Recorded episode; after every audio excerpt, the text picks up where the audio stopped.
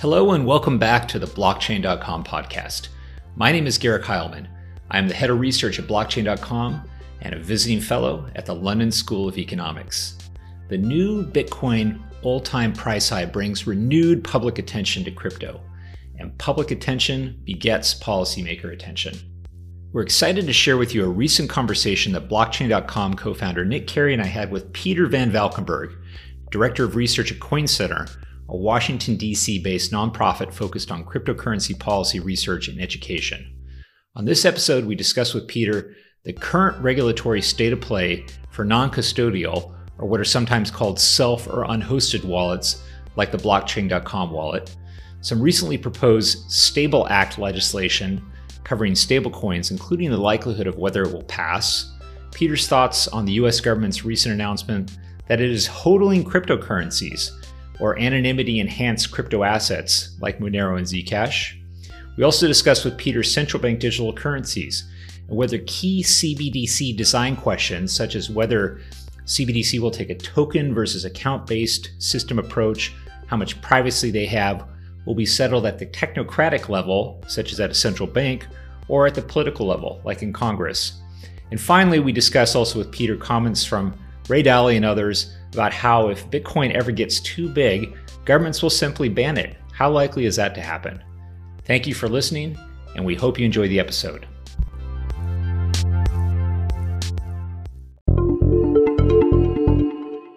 Now to the main event here, to chat with the esteemed Peter Van Valkenburgh from Coin Center.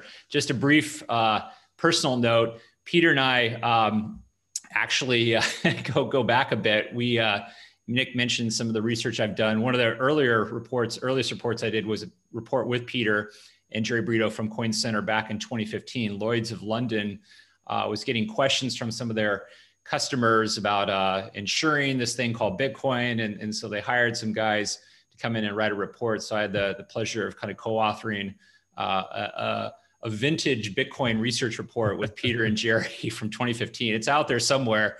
If you want to go look at some early vintage Bitcoin research, I think I think Peter's section explaining very clearly how Bitcoin works uh, probably holds up better than than, than mine. But uh, Peter, welcome to the to the uh, the webinar. It's a pl- it's a pleasure to have you. Thanks for having me, Garrick. Thanks, Nick. Now we're glad to get the ba- the band back together. Great. Um, so I'll ask the first question, then I'm really going to hand it off to Garrick here. Um, we have a little tradition here, um, Peter, uh, when we onboard new teammates and uh, they introduce themselves to the company, we ask them how they earn their first buck. And uh, when I ask that question of you, how was the, how did you earn your first dollar, pound, euro, uh, or peso? Yeah, so so my my first like attempt at a career was was acting. I, I was in New York City. I went to an acting conservatory and I, I just auditioned a bunch and got into a couple off off Broadway things that were terrible. But my first buck, my first dollar earned was actually at my mother's preschool uh, summer camp, uh, where I would, you know, in between uh, years of high school, help do camp counseling for preschoolers, which was good preparation actually for uh, working with government. Love it. Thank you very much. So uh, for those that don't know, um, Peter uh, heads research at Coin Center in Washington, D C. Can you tell us a little bit about Coin Center's mission and um, also describe what your role is there? Yeah. So like I said, I work with I work with government. Um, Coin Center's been around now for six years. Uh, that paper we co-authored with Garrick um, for Lloyd's was one of the first things we published. Our mission is to be an educational and policy research resource for people in government who are thinking about how to regulate or whether to regulate uh, cryptocurrencies or how cryptocurrencies fit into existing regulations, like say anti-money laundering policy. And you know, we're not uh, we're not like a trade association. There are a couple of trade associations in the crypto space. Um, Coin Center is more like a civil liberties nonprofit. We don't represent any companies, although companies like Blockchain uh, have actually supported us um, very generously, and that's what keeps our doors open. But we don't represent Blockchain, we don't represent Coinbase, we don't represent anyone uh, specifically. We represent the technology itself and, and individual people's right to use the technology. So just like the Electronic Frontier Foundation is an important voice to defend the internet, Coin Center is an important voice to defend the open crypto networks built on top of the, uh, the internet. Thank you. Uh, Garrick, I'll hand it off to you. Great. Thanks, Nick. Um, Peter, I think maybe a good place to start, you know, we've had some breaking regulatory developments, which we'll get to here um, around stablecoins. But I, I think for our audience, I think a really nice place to start might be with the, um, you know, the noise that's been coming out around uh, non-custodial wallets, or what are sometimes referred to as self-hosted or mm-hmm. unhosted. Uh, the U S is, uh, I, you know, come up with its own term, as the U S often does, uh, likes to be a little bit different. Would love to hear your thoughts on whether there's any significance to that, that un, I've heard some chatter online about that, that says something about the US's stance here, but can you just, um, first of all, I think a lot of people still are, are, you know, new to crypto and what is an unhosted wallet or, or self-custody wallet, and what is the latest uh, state of play around regulating these, these wallets like the blockchain dot com non-custodial wallet? Okay. So, so, I mean, in a nutshell, a self-hosted wallet or an unhosted wallet is just a wallet. Um, Coinbase has wallet software that they're running on their servers that hold all of their customers' Bitcoin. And I could personally run a wallet on my cell phone that holds just mine. And a company like blockchain dot com, I mean, you guys can speak for yourselves, but is an excellent company for manufacturing and creating software so that if you want to run it on your own phone, instead of trusting a company to run it on servers, you can run your own wallet, hold your own Bitcoin or your other crypto assets. Um, so they're all just wallets, but you know, in regulatory circles, we traditionally regulate intermediaries who hold other people's valuables. So we regulate banks who take dollar deposits. We regulate money transmitters who promise to move your money from point A to point B and hold it in between. And we regulate them for various purposes, whether that's anti-money laundering regulation, so that those intermediaries aren't um, the channels through which criminals move money. Um, or we regulate them for consumer protection purposes, so that those intermediaries don't defraud their customers and run away with the funds. But we traditionally regulate intermediaries for these purposes and not individuals. So this distinction between a company holding your Bitcoin as an intermediary, like Coinbase does, versus a so-called self-hosted or unhosted wallet where I'm holding my own, maybe using software from a company, but the company doesn't hold my Bitcoin, is important for a regulatory conversation. Because we're probably, and to give it away, since two thousand thirteen, we're definitely going to regulate Bitcoin intermediaries like we regulate PayPal or Venmo or any other intermediary. But we're not going to regulate individuals holding their own Bitcoin any more than we'd try to regulate, say, somebody who just happens to have dollars in a mattress under their bed as a financial institution. That, that wouldn't make sense. It wouldn't be good for civil liberties. And nor are we going to regulate, say, the manufacturer of a safe like we would regulate a bank. And so blockchain and others out there um, who create software that allow people to hold their own Bitcoin are really like safe manufacturers. And we don't hold safe manufacturers liable for weird stuff that people choose to put in their safes. And we shouldn't do the same um, with respect to cryptocurrencies. So in a nutshell, that's why this is an important distinction for policymakers, is if only just to make sure that policymakers know that intermediaries in the crypto space, so-called hosted wallet providers, fair game for regulation, but the manufacturers of self-hosted wallet software or the people hosting their own Bitcoin are probably not fair game for the typical heavy-duty financial institutional regulation that we would impose on intermediaries. As far as terminology, you know, unhosted versus self-hosted, as I said, this is mostly just a functional distinction that needs to be made. So we know that we're only regulating the hosted ones. What we call the not hosted ones is less important. I think it's true that using the term unhosted sounds a little pejorative. It's like, oh, why would you want an unhosted wallet when it could be hosted? It's unhosted. So self-hosted is kind of, It, it speaks more to what's really going on here, which is, it's not that there's just no one hosting this thing. It's that an American citizen is hosting this thing, as is their God-given right to own stuff, you know? So I like self-hosted, but we could also just say that they're all wallets. But for regulatory purposes, as I explained, some wallets are going to be regulated differently because they're people holding other people's money. Great. That was, uh, that was excellent and uh, very helpful analogies around like, Uh, the safe manufacturers and, and people putting with weird things into them and, and so on. Um, so I guess the next um, topic that I wanted to get to uh, was this breaking news around uh, stablecoins, and and we've seen a lot of action with the stablecoin space. I've published research in recent years on on this topic. Um, relates to central bank digital currency. What's going on with the now um, Diem name project and and and formerly Libra, the Facebook-led initiative to to launch a global stablecoin. Um, What, what's your take on this breaking STABLE act? Is this, does this have legs? Uh, you know, there's a lot of chatter on Twitter about, you know, node operators potentially running into trouble by, by performing banking services. Can you kind of explain what's happening here with this act and, and where this might go?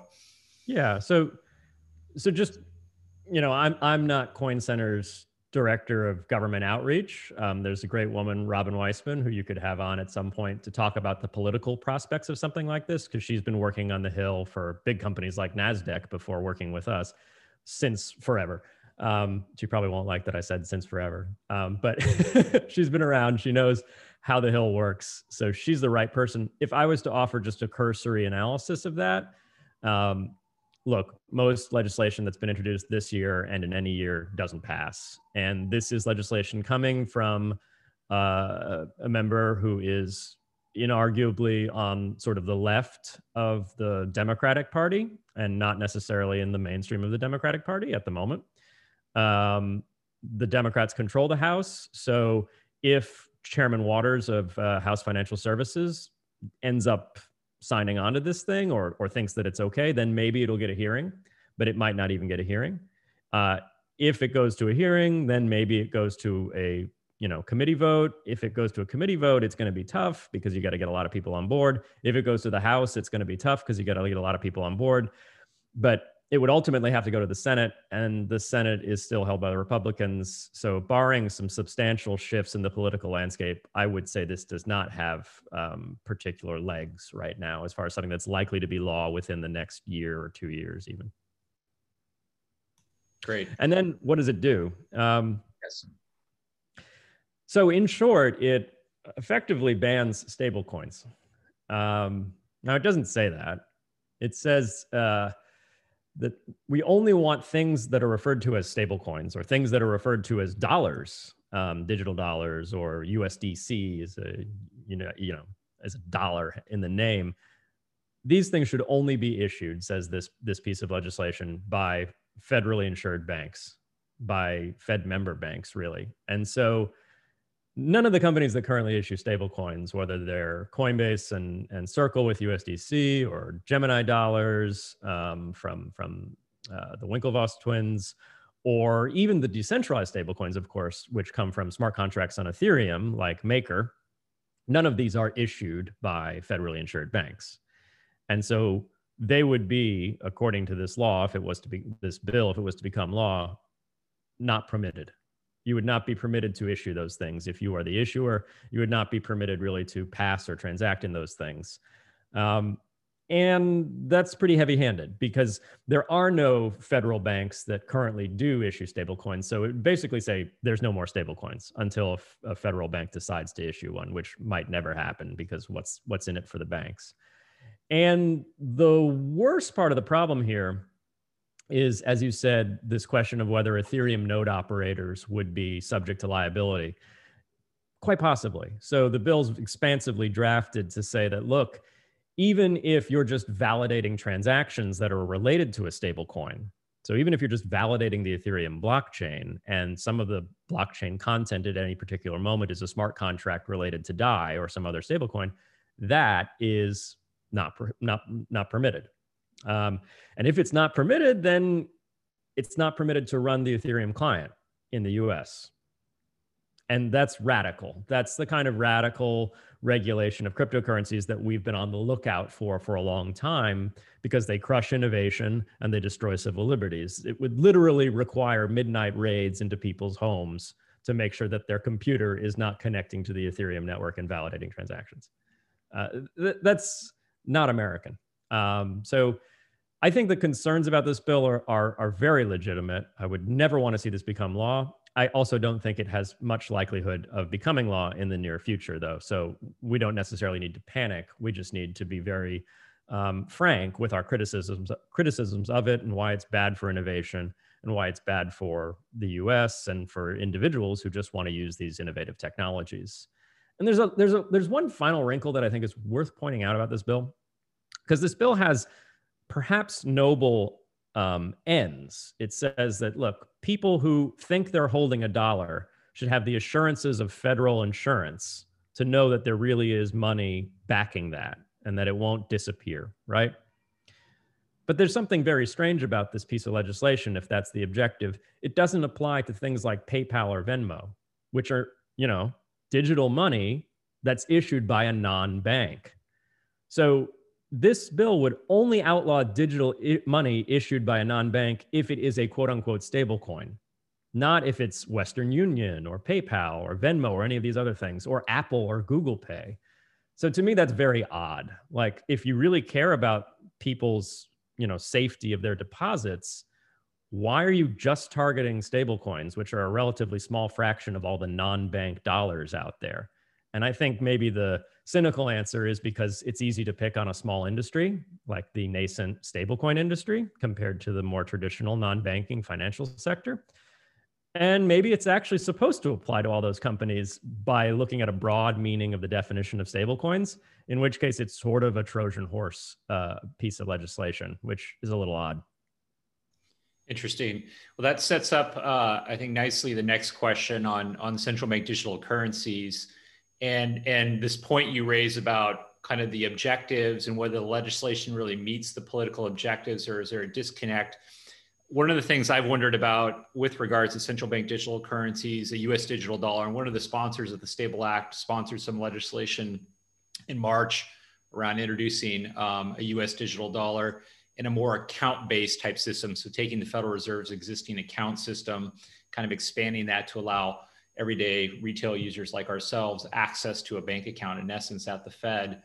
My question, Peter, was, do you think um, some of these questions, these design questions around things like a U S digital dollar are going to be made at the congressional or political level outside of kind of the technocratic level? You know, for example, how much privacy should a U S digital dollar have? That's something that has to be kind of dealt with at the political level, uh, not at the Brian Brooks or Federal Reserve level.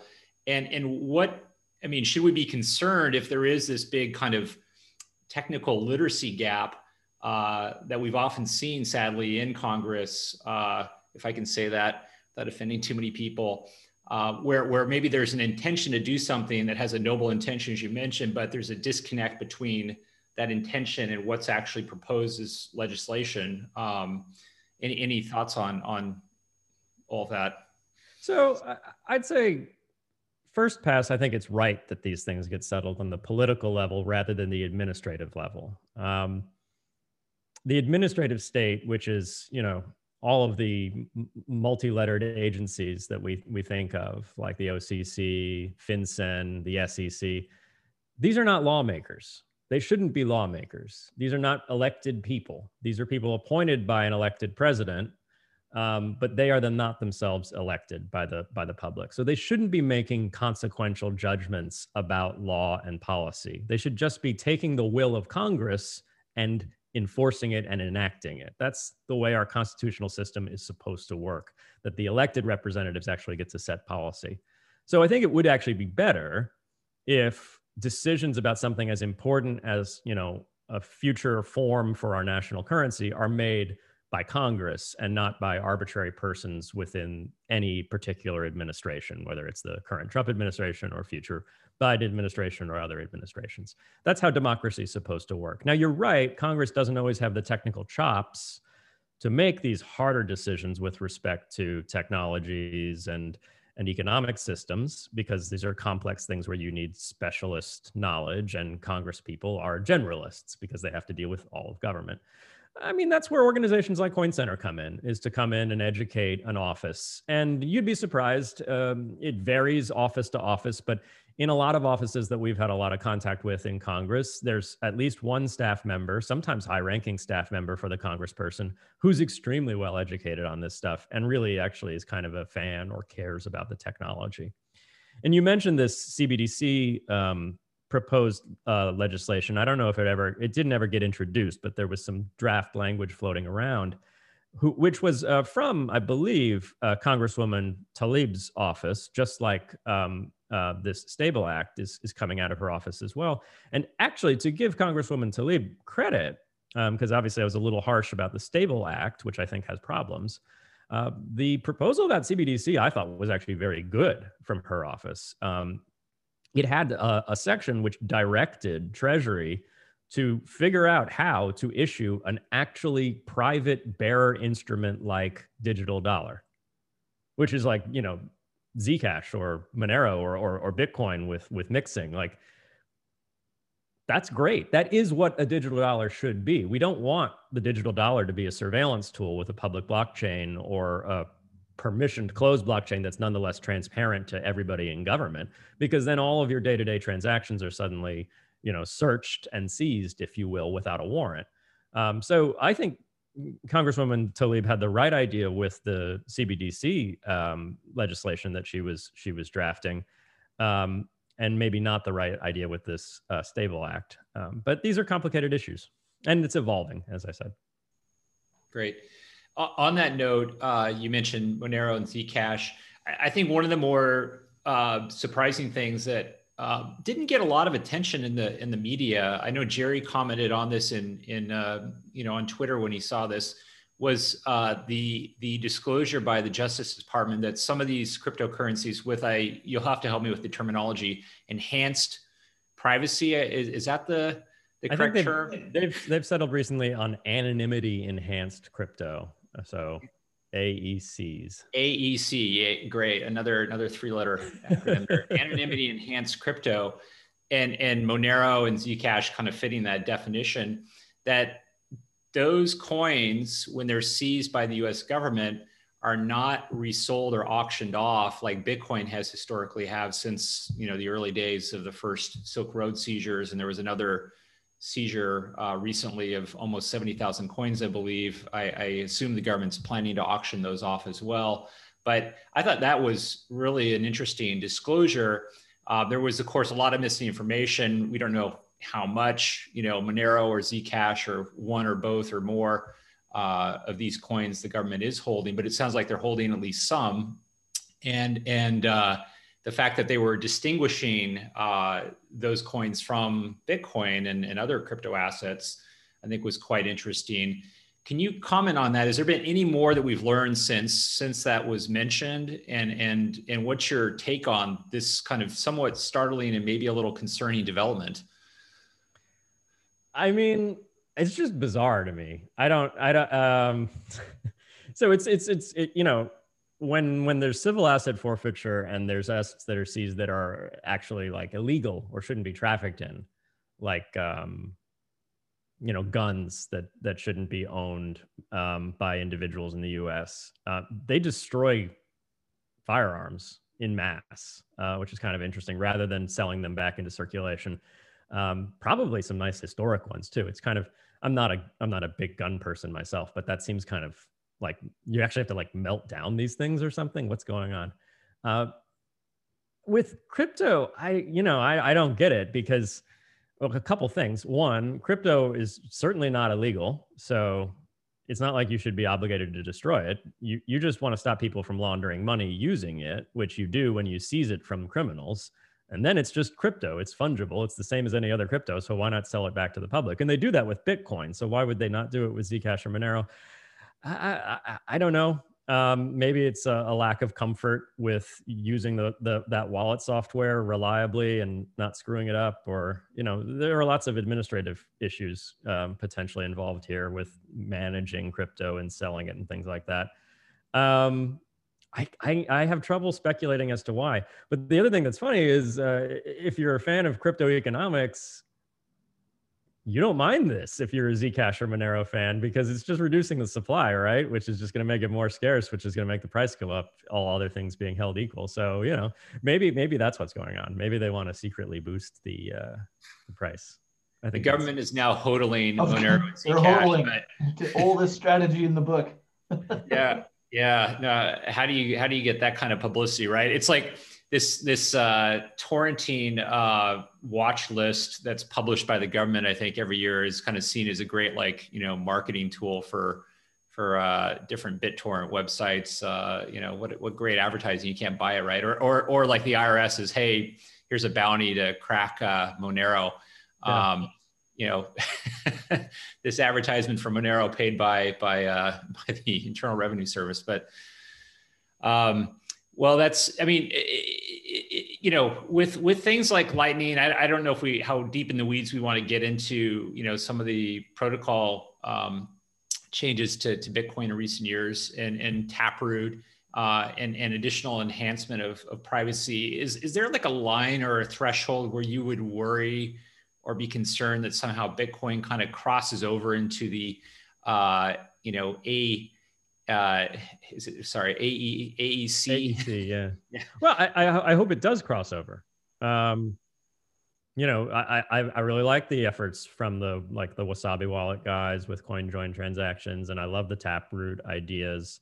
Um, this is important. We can't have a global economic system that's built on a blockchain if anyone can look at the blockchain and figure out your transaction graph history. Uh, we just can't. Um, and And, you know, there's there's sort of some level of privacy from uh, obscurity with the Bitcoin blockchain, because you think like, oh, who's really going to, to, to dig into the blockchain and see my past payment history?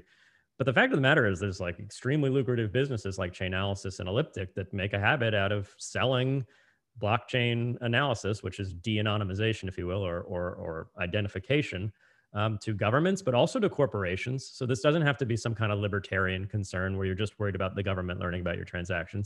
This could be just about worrying about corporations learning about your transactions and then targeting you for, say, predatory interest rates because they know you're crypto poor. This is not going to happen now because n- not everybody's assets are on blockchains, but it, in a plausible future, most of our assets could be on blockchains, including things like digital dollars. And we can't live in a world then where your entire economic life is for public display. It's just a terrible idea from a, you know, threat of totalitarianism standpoint, abuse of corporations with data, privacy issues standpoint. It's just bad. So I hope that it switches. Um, I, I feel like your question was suggesting, like, are you worried that it switches, Bitcoin becomes more private because then we'd have more regulatory crackdown? Um, I'd have to say no. Um, You know, blockchain analysis, which you can do with Bitcoin that maybe you can't do well with Monero or Zcash, is just one tool of several tools that a regulated entity can use to meet their compliance obligations with respect to regulations, with respect to anti-money laundering. And so if it's an incoming Bitcoin transaction to a hosted wallet, like a Coinbase wallet, they have to maybe do a little blockchain analysis to make sure that it's not coming straight from the Silk Road or something like that. But that's not the only way that they can stop money laundering. You know, banks accept cash, you know, at a window. Cash never has any blockchain record of its past transactions, kind of like Monero or Zcash. And yet banks are allowed to deal in large amounts of cash. Why is that? Well, it's because they have other policies that they put in place. Um, they can't do blockchain analysis, obviously, because it's physical cash, but they can do heightened due diligence. They'll ask for more identification from the person who's showing up at their window with cash. They'll ask Uh, for proof of where they got the cash, like it's from my wages. Here, look at this tax form from my employer, something like that. And they'll do other they'll do other things, like if it's a large enough cash transaction, they'll file a currency transaction report with FinCEN that just says, look, this is a big cash transaction from our customer. We don't know where it's going, but you should know what's happening. Um, these are all completely valid ways of complying with the Bank Secrecy Act, which is our anti-money laundering law in the U S. And nowhere in the B S A does it say you have to do these things and blockchain analysis. So if blockchain analysis suddenly doesn't work well with Bitcoin, which, as I just basically said, I hope it doesn't in the near future, it won't be an existential threat as the laws are currently applied. If there are new laws that come in response to, oh, there's all this money moving around and we can't trace it, well, we'll just have to fight those laws, like we'd have to fight, say, the STABLE Act um, that we talked about earlier in the program, as effectively un-American. You know, people have a right to hold their own stuff, own their own stuff, and send their own stuff without there being constant government surveillance and always an ability for the government to stop you from transacting as a prior restraint before you're even convicted of a crime. That would not be American. It's very, um, not to be blunt, it's very Chinese. That's the system the Chinese are building with their C B D C, where the government will see every transaction and be able to stop or disconnect any person from the, from the economy at will without law. It's not American. Great. Nick, um, did you want to come back in? I've got one more question I'd love to ask Peter, but I, I don't want to hog. Yeah, I thought um, just sort of a, potentially a bit of more of a generic question, um, but from your vantage, Peter, um, you know, what, what do you see as one of the biggest like success stories from Coin Center's history? And then um, I think, what are some things you're looking for in twenty twenty-one um, to, you know, what does mainstream adoption sort of need um, from your perspective uh, that you guys can help enable from the conversation you're having on the Hill? I mean, you guys are really doing the tip of the spear's work on educating people that make really important decisions. Um, and so uh, I welcome a little bit of thinking around what the twenty twenty-one strategy is gonna look like for you guys. Sure. So the first question was sort of biggest uh, success to date for Coin Center. Uh, there, there I'll, I'll mention two briefly. Um, In the last five years that we've been around, six years that we've been around, there are there have been primarily two existential threats to Bitcoin uh, and permissionless blockchain networks. And one would have been overzealous application of U S securities law regulations to crypto. Uh, people don't realize, I mean, we saw the I C O boom happen. We saw the S E C go after I C Os. Um, especially fraudulent I C Os where people were taking money on a promise of future profits. That's actually fine. I don't see that as a problem because most I C Os are really just somebody's promise to make profits for somebody. And then maybe they deliver their token, and maybe then when the token's delivered, it's not a security and it shouldn't be regulated as a security, but the promise is a security. And so that pre-sale should probably be regulated as a security. But a lot of people don't know that when the S E C first started looking at this technology, just at Bitcoin back in two thousand fourteen, two thousand fifteen, when we had a few meetings with their, um, their cross-divisional working group on the subject, it was sort of an open question whether even Bitcoin would fit into the Howey test and could be regulated as a security. Uh, the Howey test is this flexible standard for what is a security. And if Bitcoin had been found by the S E C and later, then it would have to be found by a judge to be a security, it would mean it's not allowed to trade anywhere except national securities exchanges, which is like the New York Stock Exchange or NASDAQ. It would effectively outlaw all Bitcoin trading because national securities exchanges still to this day don't trade Bitcoin and probably wouldn't. And it would basically destroy American markets in crypto. Um, that didn't happen, I think, at least in part because of our efforts to educate the S E C about why Bitcoin is sufficiently decentralized, that is there's miners, there's software developers, there's no one promoter who we rely upon, and therefore doesn't fit this Howey test for what is an investment security. And then the other um, big victory, I think, that I, that we can take some credit for is with respect to anti-money laundering policy, as I said earlier, when we were describing the difference between a hosted wallet and a self-hosted wallet. Um, FinCEN, which is the agency that regulates for anti-money laundering purposes, came out in two thousand thirteen with guidance that said a Bitcoin exchanger um, is a money transmitter, just like PayPal or Venmo. They have to know their customers and file sus- suspicious activity reports. Uh, there's sort of an open question from that point forward. Well, if it's just me with my own wallet, am I a money transmitter? Or what if I'm a company that provides multi-signature solutions? So like BitGo is probably one of the best known in this space, but I'm sure blockchain does as well, um, where we hold one key for customers, but not sufficient keys to transact using their Bitcoin. Um, they're gonna hold their own other keys or things like that. What if you're holding just one of three keys? Are you a money transmitter? And so we wanted to make sure that when FinCEN finally opined on all of these more nuanced questions beyond just Coinbase being a money transmitter, that it would be the right opinion that you're only a money transmitter if you're like Coinbase and have full control over the Bitcoin. You're not a money transmitter if you're holding your own uh, or if you're a company that holds one of three keys in a multi-sig arrangement. And FinCEN came out in May two thousand nineteen and said, yep, if you don't have independent control over customer Bitcoin, you're not a money transmitter. And so that's exactly the right regulatory settlement. And I think we can take some credit for educating the very good folks at FinCEN um, on how these technologies work and why multi-sig is important and things like that. And then as far as what I see as the biggest obstacle to adoption, I mean, there are potential regulatory obstacles in the future. So we started out talking about how there's been rumors about uh, regulation of self-hosted wallets. That would be a huge obstacle if you weren't allowed to hold your own stuff.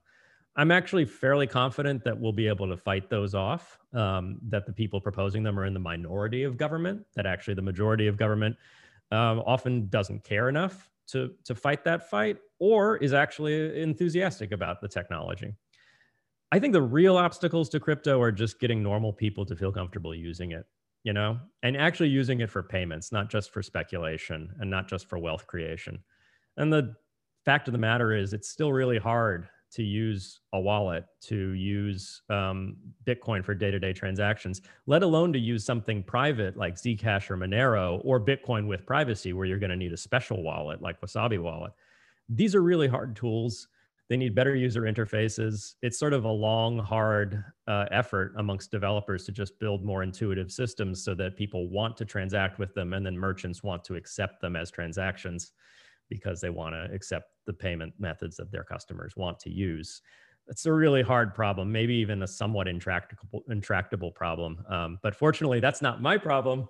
That's your guys' problem. The team at blockchain dot com will be diligently working on this list of priorities. Thank you very much, Peter, uh, for your views and perspective today. Um, I think uh, you're doing the Lord's work over there in Washington, so thank you. Uh, Garrick, I'll leave you the last question. Yeah, and I'll just mention also a little advertisement for Coin Center. Um, if you want to support, uh, you know, Peter and the work they're doing on on these these critical questions, I, I believe you do take individual donations, not just. Oh, yeah. Uh, yeah, and about and I, half of our donations actually come from passionate individuals in the Bitcoin and other cryptocurrency space. Yep, absolutely. So go to Coin Center and, and help support the work uh, uh, that Peter and, and others there are doing. Um, you know, this this last month we we got another one of these kind of um, comments. This this time from Ray Dalio, uh, one of the most successful hedge fund managers in history. You know, if if Bitcoin ever becomes too big, governments will simply ban or or regulate it, I guess, back into being small. Um, you know, I just this this kind of comment comes up from time to time, and it is a something I think that some folks like Ray kind of like fall back on when they think, oh, you know, this is, you know, why why should why should I bother with crypto? It just can't be allowed to succeed. I mean, what's your what's your take on a comment like that? You know, um, from a governments uniting, getting together to to in a coordinated way to ban something like this. How would that even work? What what's your reaction to a comment like that? Yeah, I mean, the, the part that's, it's sort of half true, half false, right? The part that's definitely true is, yeah, governments are going to ban it, some governments, and those governments are going to be the geopolitical losers of the twenty-first century.